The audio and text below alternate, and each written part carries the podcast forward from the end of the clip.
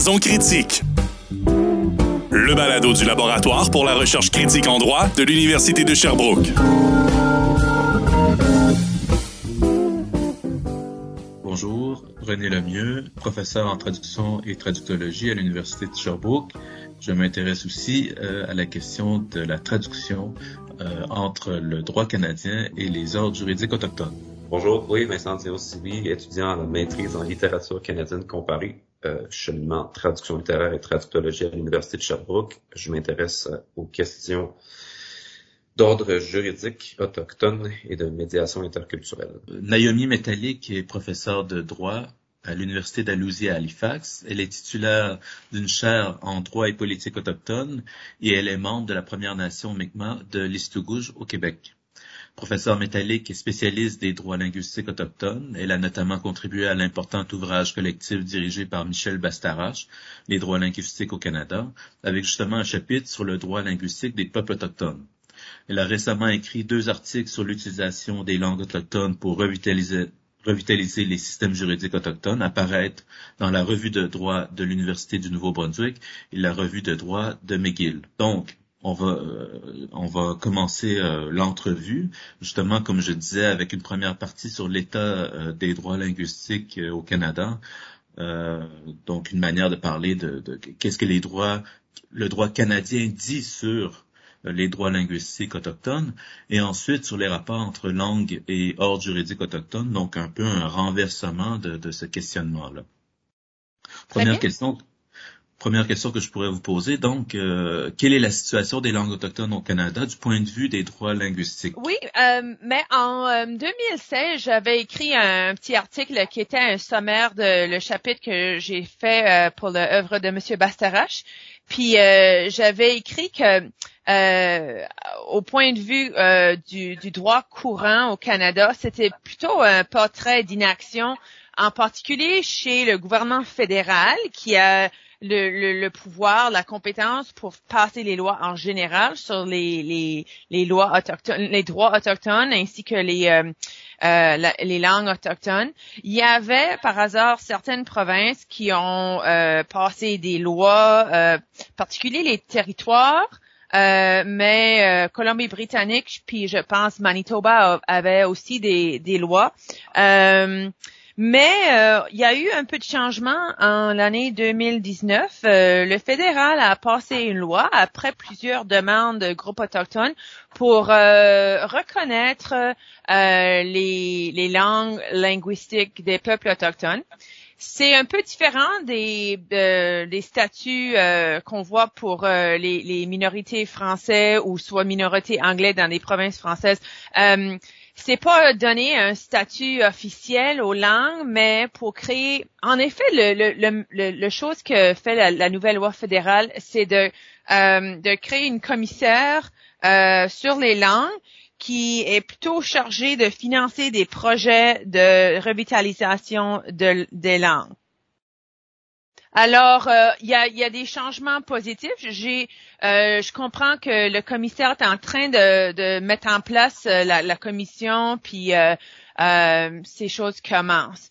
Puis, en plus, il y a certaines provinces récemment, la Nouvelle-Écosse, par exemple, a passé une loi pour euh, travailler avec les Mi'kmaq du province pour euh, essayer de, de plus de de, euh, de concevoir des projets pour revitaliser leur langue. Mm-hmm. Vous devancez euh, la question, une autre question que j'avais euh, sur la Nouvelle-Écosse, mais je voudrais quand même revenir sur sur le, gouvernement fédéral depuis 2019 quand même. Est-ce que vous avez l'impression qu'il y a eu un changement, ne serait-ce que peut-être dans la perception des droits linguistiques autochtones? Oui et non. Alors, il y a des bonnes choses dans la loi par rapport à la création du commissaire. Le, le ce qu'on espère le plus, c'est qu'il va y avoir des vrais, euh, des, des, des bonnes financements pour des projets de loi parce que il y avait un programme euh, au patrimoine euh, canadien avant, mais il n'y avait pas vraiment des grands sous de financement pour euh, pour cela. Alors c'est ça, on espère. Puis aussi, la loi reconnaît que le, le droit linguistique autochtone est une loi protégée par l'article 35 d'une part, c'est positif parce que ça reconnaît que ces droits à des protections constitutionnelles, mais on ne sait pas l'étendue de qu'est-ce que ça veut dire. Euh, mais la reconnaissance est quand même important. Euh, mais il y en a qui ont dit que la loi va pas loin assez. Euh, ceux qui sont, j'en sais du monde qui sont vraiment, qui disent que c'est vraiment important que pour revitaliser les langues, faut qu'il y avoir, faut qu'il y a euh, une grande reconnaissance du droit à l'éducation, euh, en particulier le droit à l'immersion. Puis euh, il n'y a rien dans la loi sur ce droit. en fait, il n'y a pas grande reconnaissance d'une telle droit sauf de la reconnaissance que les droits sont protégés par l'article 35. Alors, on n'a pas euh, une grande euh, étendue de, ce que ce sont les, lois, les droits linguistiques. Alors, ça, c'est une grande question. Alors, on ne sait pas. Est-ce que ça va être, euh, on espère que le, gouvernement va prendre ça pour le sérieux, va financer des, des projets qui sont importants. Mais en même bout, c'est un peu flou parce que ça dit pas quelles sont les lois linguistiques elles-mêmes. Mhm. Donc, avez-vous l'impression que s'il y a un développement des droits linguistiques euh, autochtones au Canada, ça va être devant les tribunaux que ça va se définir plutôt que par, la, par une loi fédérale? Est-ce que c'est ça qu'on peut en conclure? Hmm, on, verra. Euh, je suis, je commence à écrire beaucoup à l'importance que les, les gouvernements euh, et dans ce domaine de droit linguistique euh, euh, le, fédéral ainsi que les provinces ont, peuvent jouer un, rôle très important. Puis je pense que la législation euh, peut être importante, mais au même bout, je trouve que euh, je suis d'accord avec ceux qui trouvent que la, loi pourrait fédérale aurait à aller plus loin. puis si au, dernier cas, on a besoin d'aller au, aux tribunaux, ça se fait, euh, ça fait d'habitude, mais on espère que les gouvernements vont commencer à vraiment tourner une belle page avec la réconciliation puis en faire de plus. Puis euh, même le, le, le, gouvernement fédéral pourrait apporter un amendement à la loi pour la faire plus euh, robuste. Euh, peut-être pour euh, les, euh, nos auditeurs qui connaissent pas nécessairement le portrait général au Canada, il, existe peut-être vous pouvez nous en dire plus, il existe quand même des juridictions où il y a des langues autochtones qui sont officielles, donc c'est pas le cas dans les provinces ni au gouvernement fédéral, mais il y a certains territoires où il y a des langues autochtones officielles. Que vous pouvez nous en dire plus? Oui, c'est plutôt au territoire, euh, au euh, territoire du Nord-Ouest. Il y a une reconnaissance de huit langues, je pense, euh, qui sont officielles, mais ils n'ont pas exactement le même statut que le français comme langue officielle minoritaire. Mais quand même, il y a des, protections assez importantes.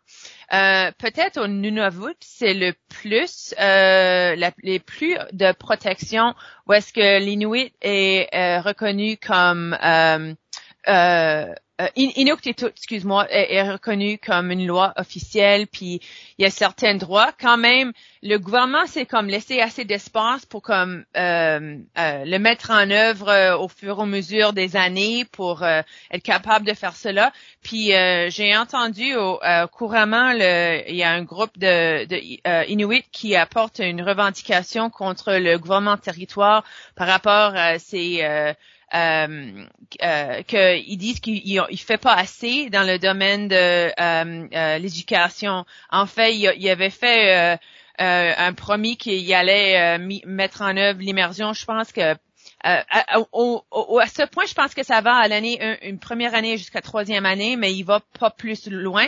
Puis il y a une revendication que c'est le, le, gouvernement va pas assez loin, puis par rapport à les choses que le gouvernement a promis. Mhm. Euh, peut-être continuer, euh, mais cette fois-ci euh, du, point du côté des provinces. Il y a deux exemples, deux cas qui, qui, sont intéressants ces dernières années, mais qui sont complètement différents. Vous, avez notamment parlé de, de la question de l'éducation. Le Nouveau-Brunswick, euh, je vais retrouver ma question. Le Nouveau-Brunswick, euh, récemment, je pense il y a deux ans, a fait un, amendement à la loi sur l'éducation pour y ajouter l'enseignement des langues autochtones de la province, le Mi'kmaq et le Wolastoqey, euh, pour tous les élèves y compris les élèves autochtones. Et si je me trompe pas, cet ajout avait été critiqué par certaines communautés autochtones. Euh, à votre avis, est-ce que la législation concernant l'éducation est une bonne avenue juridique pour promouvoir la revitalisation des langues autochtones? Euh, oui et non. Euh, c'est important au point de vue d'avoir un manœuvre de recours. Tu sais, comme, comme, on a dit tantôt, euh, des fois le, seul euh, le seul recours qui reste au groupe autochtone, c'est d'aller en cours. Et quand c'est mis en législation, quand le, le, gouvernement a fait une une attente dans la loi, on peut, c'est meilleur pour apporter euh, aux, tribunaux quand le gouvernement a fait, euh, c'est dans une loi, si je m'exprime assez bien. Je m'excuse, euh, mais au même bout, faut que il y a, y, a, certaines choses qui devraient être en place. le financement, c'est toujours une grande question au point de vue des droits euh, des droits linguistiques. Oh, euh, tu sais, pour, pour les minoritaires français, pour les minoritaires anglais, faut que l'argent soit là pour les programmes. Ça se fait pas tout seul. C'est, alors, c'est ça la question, c'est si le gouvernement met ça en loi, mais s'il n'y a pas les fonds, faudra aussi des enseignants en, dans les deux langues. J'en sais qu'il y en a en, Nouveau-Brunswick, mais au même bout, encore, euh, il n'y a pas, il a pas grand monde qui sont des, des enseignants. Puis, euh, faudra avoir aussi euh, du, du, financement dans des cours pour créer plus de euh, d'enseignants. ma sœur est enseignante dans notre communauté en, en droit, en, langue Mi'kmaq immersion. Puis elle fait très bien, mais est beaucoup en demande. Puis d'après ce que je sais de la région, on n'a pas on n'a pas assez à ce point d'enseignants qui peuvent euh, vraiment aider. Alors ça, c'est un grand besoin. Et l'autre cas récent euh, aussi, euh, encore dans les maritimes, c'est en Nouvelle-Écosse où là, c'est complètement différent, euh, dans le sens où on a créé une nouvelle loi mm-hmm. euh, euh, qui, qui s'appelle le Mi'kmaq Language Act. Et cette fois-ci, le projet de loi a, y a été adopté. C'est une loi spécifiquement pour le Mi'kmaq, la seule langue autochtone de Nouvelle-Écosse. Est-ce que ce genre de législation, ça peut être aussi...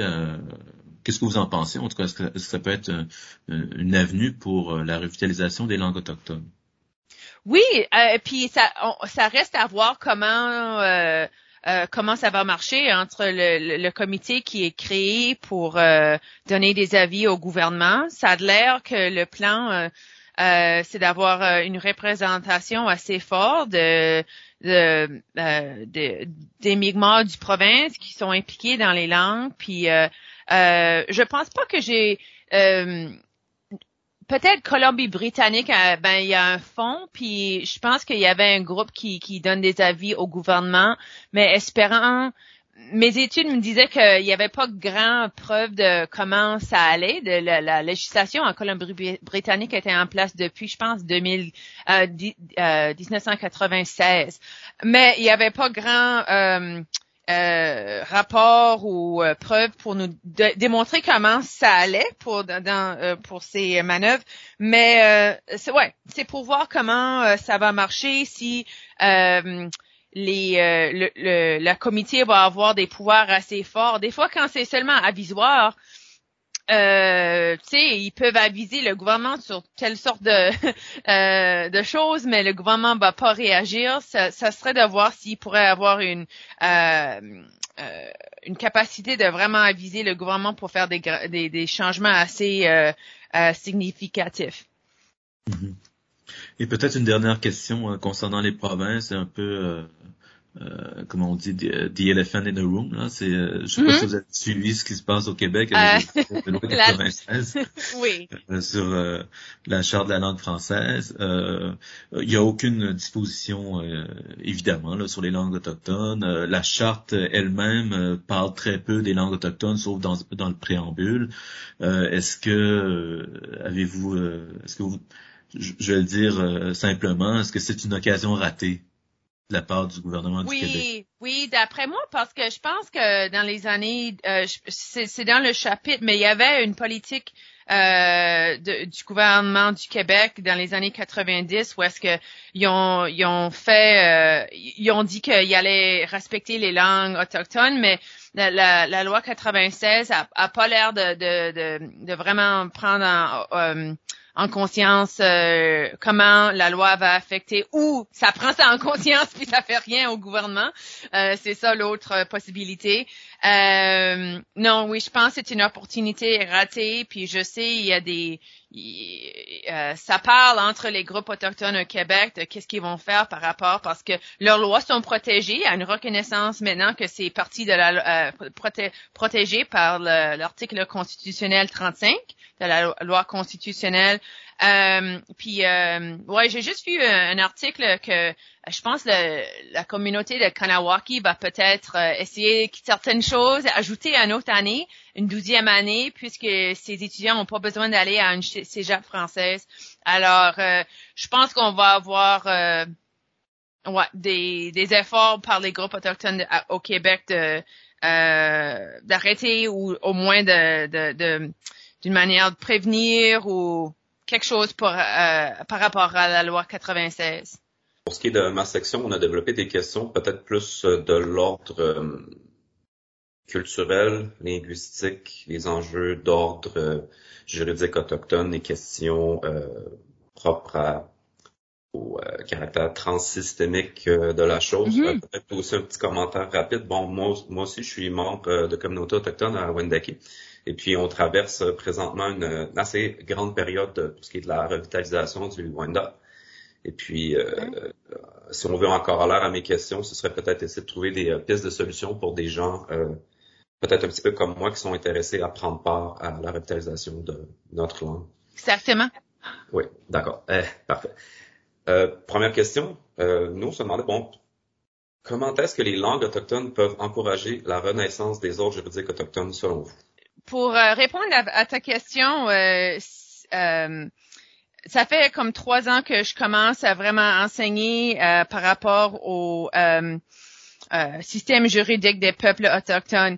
Puis j'ai, je commence à lire beaucoup des chercheurs comme Monsieur John Burroughs, Val Napoleon, Hadley Friedland, qui nous parle de comment on peut revitaliser les ordres juridiques en utilisant des ressources comme les histoires, les cérémonies, parler aux aînés, euh, plusieurs choses. Euh, on a, on entend beaucoup le peuple autochtone dire que euh, le, nos, nos, ordres juridiques se retrouvent dans nos langues. Mais le problème, c'est que beaucoup de nos langues sont menacées par rapport à le colonialisme. Alors, c'est complexe. Euh, il y en a plusieurs d'entre nous, moi inclus, qui ne parlent pas couramment leur langue. Mais on veut faire ces travaux. Alors, euh, les deux articles que j'ai publiés récemment, euh, euh ils s'informent du fait que pendant les trois dernières années, euh, j'ai pris des cours avec ma sœur qui est institutrice dans notre communauté euh, en Mi'kmaq. Puis elle utilise euh, euh, les méthodologies de, de, mon père, que mon père, quand il, il avait, il était linguiste Mi'kmaq, mais quand il enseignait, il utilisait beaucoup la grammaire. Puis on a, on apprend autant quand on regarde la, langue comme de, du point de vue de, de grammaire euh, comment c'est structuré, le fait qu'on a plus de verbes, qu'on a de noms propres, puis qu'est-ce que ça veut dire par rapport de comment on voit le monde. Même chose avec euh, ce que les, choses qu'on voit qui sont animées ou non animées, qui sont en vie ou non en vie. Euh, puis euh, ben il y, a bien plus euh, on peut même la manière que notre langue est structurée notre langue c'est comme puis la plupart la plupart des langues autochtones sont semblables que euh, c'est polysynthétique, ça veut dire que c'est comme un code, puis les petits mots qui fait le plus grand mot nous dit beaucoup, puis on peut regarder tous les petits mots pour apprendre beaucoup de la de la culture, puis le, le comment est-ce qu'on voit le monde. Alors, euh, d'après moi, il y a au moins comme cinq manières qu'on peut utiliser les, les langues autochtones pour revitaliser euh, euh nos, euh, nos, nos lois ou ordres juridiques. Euh, puis c'est ça. Euh, il y a au moins cinq manières. Puis on a on, la chose que je voulais vraiment souligner dans mon écriture, c'est pas on n'est pas nécessairement besoin d'être des parleurs euh, euh, fluents. Que comme moi, peut-être comme toi, je sais pas, mais euh, on est en train de, de, de euh, reconnaître la langue. Puis ceux qui veulent travailler avec les langues peuvent faire ces travaux aussi. Ben, c'est formidable, merci. Oui, c'est justement un petit peu l'intérêt derrière, euh, ben, en fait, mon intérêt personnel derrière ces questions-là, c'est de voir euh, comment est-ce que les membres de communauté peuvent euh, participer à ce processus-là, mais avant tout le, réfléchir un peu plus en, profondeur. maintenant, je vais passer à une seconde question. selon vous, est-ce que la traduction a un rôle à jouer dans le processus non seulement de revitalisation des langues autochtones, mais peut-être aussi des ordres juridiques autochtones. Euh, comment peut-on réfléchir le processus de médiation, autant linguistique que juridique, entre allochtones et autochtones dans un principe de réconciliation? Hmm. C'est une bonne question, puis j'en ai pas trop trop réfléchi euh, qu'à ce point là-dessus. Euh, une chose, je sais pour certains, c'est que, et j'écris là-dessus beaucoup, c'est, euh, comme j'ai dit tantôt, euh, euh, que mes arguments sont ce, que le monde n'a pas besoin d'être des parleurs fluents. On, on, peut être dans le processus de revenir, devenir des, des parleurs secondaires. Mais pour ça, on a besoin des ressources. Puis euh, c'est là, je pense, où est-ce que la traduction puis les travaux des autres pourraient venir en, euh, pour nous euh, à l'aide. le dictionnaire de mon père, c'est c'est anglais Mi'kmaq. Les mots sont en Mi'kmaq, mais la traduction est en est en anglais. Puis a travaillé avec deux linguistes, Daniel Cyr, qui est à York University, puis Alexandre Sevigny, qui ont travaillé avec lui. Alors, il y a, il y a, il y a l'espace pour d'autres mondes pour euh, travailler avec nous, puis ainsi, il y a d'autres linguistes que je sais. Euh, Stephanie Inglis à, Cape Breton University, elle a fait beaucoup de travail, puis elle est devenue fluente dans la langue, mais a fait beaucoup de recherches qui a aidé. Alors, je pense que les traductions, les ressources qui sont écrites, ça c'est ça c'est mon grande argumentation qu'il y a assez beaucoup de ressources qui sont là avec nos langues, les dictionnaires, les euh, les livres d'enseigner, euh, il y a des livres de grammaire, puis ça ça peut avoir du monde qui font la traduction là-dedans, puis les linguistes, puis euh, ça c'est tout des ressources qui peuvent nous aider dans, pour faire ces travaux pour euh, analyser nos langues de, de, de, cinq manières. Puis je sais pas comme je sais pas totalement abordé les cinq manières, mais il y, y, en a plusieurs manières de faire cela. Même euh, mon père et euh, Daniel ont, ont, aussi fait des, des, recherches dans les noms de places. Puis je sais que Daniel était a fait quand même des, travaux là-dedans. Mon père est décédé, mais a continué à faire des travaux. Je pense qu'elle a fait travailler avec des, des groupes au Nouveau-Brunswick maintenant pour prendre leur nom de place puis à traduit en, anglais ou français, mais en tout cas, il y, a, du bon travail qui se passe. Alors oui, je, je, pense que, j'espère que j'ai bien répondu à ta question, mais je vois la place pour la traduction, puis le, travail ensemble entre les linguistes, puis les, euh, les, groupes autochtones, puis d'autres dans le domaine. Super, merci. Euh, peut-être juste peut-être quelques petits détails de plus point de vue de la médiation de les gens, mettons les acteurs qui sont euh, qui vont se charger de si on veut participer à cette, euh, on pourrait dire réconciliation d'un point de vue général, mais euh, je sais pas si vous euh, voyez un peu où est-ce que je veux en venir. Est-ce que est-ce que c'est nécessairement quelqu'un de communauté? Est-ce que ça peut être des gens pas de la communauté? Est-ce que ça engendre des certains problèmes quand ce sont des gens pas de la communauté? Il y a ces, il y a ces mm-hmm. enjeux-là que je, je, mm-hmm. j'aimerais peut-être discuter rapidement aussi. Oui, euh, dans l'un de mes articles, j'en parle. Ce qui, euh, Hadley Freeland puis Val Napoleon, ils, ils, expressent que c'est pas juste une activité pour les peuples autochtones. De ces travaux, c'est important pour le Canada au point de vue généralement que et, et que nos euh, ordres juridiques ont une place au Canada. Puis si on voit seulement ce projet comme un projet chez les Autochtones, un projet essentiellement étranger des autres Canadiens, on va manquer, ça va continuer à laisser les, les ordres juridiques euh, canadiens peut-être au, au, au, marge euh, du société. Puis peut-être en, en, voyant plus qu'il y a un rôle pour les autres Canadiens, pour les juristes dans ce domaine, euh, puis on a une responsabilité d'en savoir plus, puis le traiter comme un vrai ordre juridique, euh, on va avoir euh, plus un, un, un, florissement, parce que si, si c'est un bon mot, de, de, de ces lois.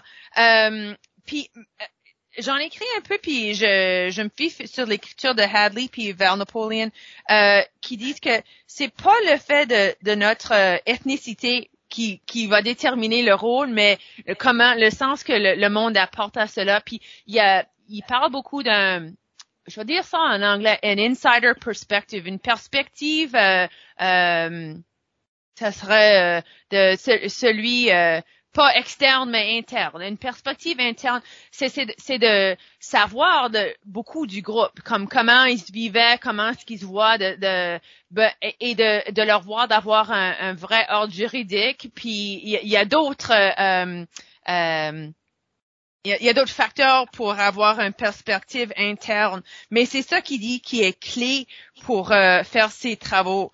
Euh, c'est de, de, de, de se voir d'être dans, c'est pas d'être expert nécessairement dans leur point de vue et de leur ordre juridique, mais venir avec un point de vue ouvert, puis euh, à découvrir, puis de travailler, puis euh, tout le monde peut apporter des différents euh, pas point de vue, mais des, euh, des différents euh, skills. Euh, c'est quoi le mot? Hein? Compétences compétences à, ces travaux. Et puis euh, même déjà, il y a des, euh, des chercheurs qui apportent des compétences comme pour travailler avec certaines méthodologies, qui travaillent avec les aînés, puis en, groupe ils travaillent ensemble. Puis c'est ça, je pense que il va avoir tout le monde a des différentes compétences puis des différents cadeaux, disons au point de vue euh, autochtone, puis qui peut apporter à ces travaux. Ça fait le tour pour moi. Mm-hmm. Oui, pour, moi aussi. Merci beaucoup euh, de votre participation, euh, très informative.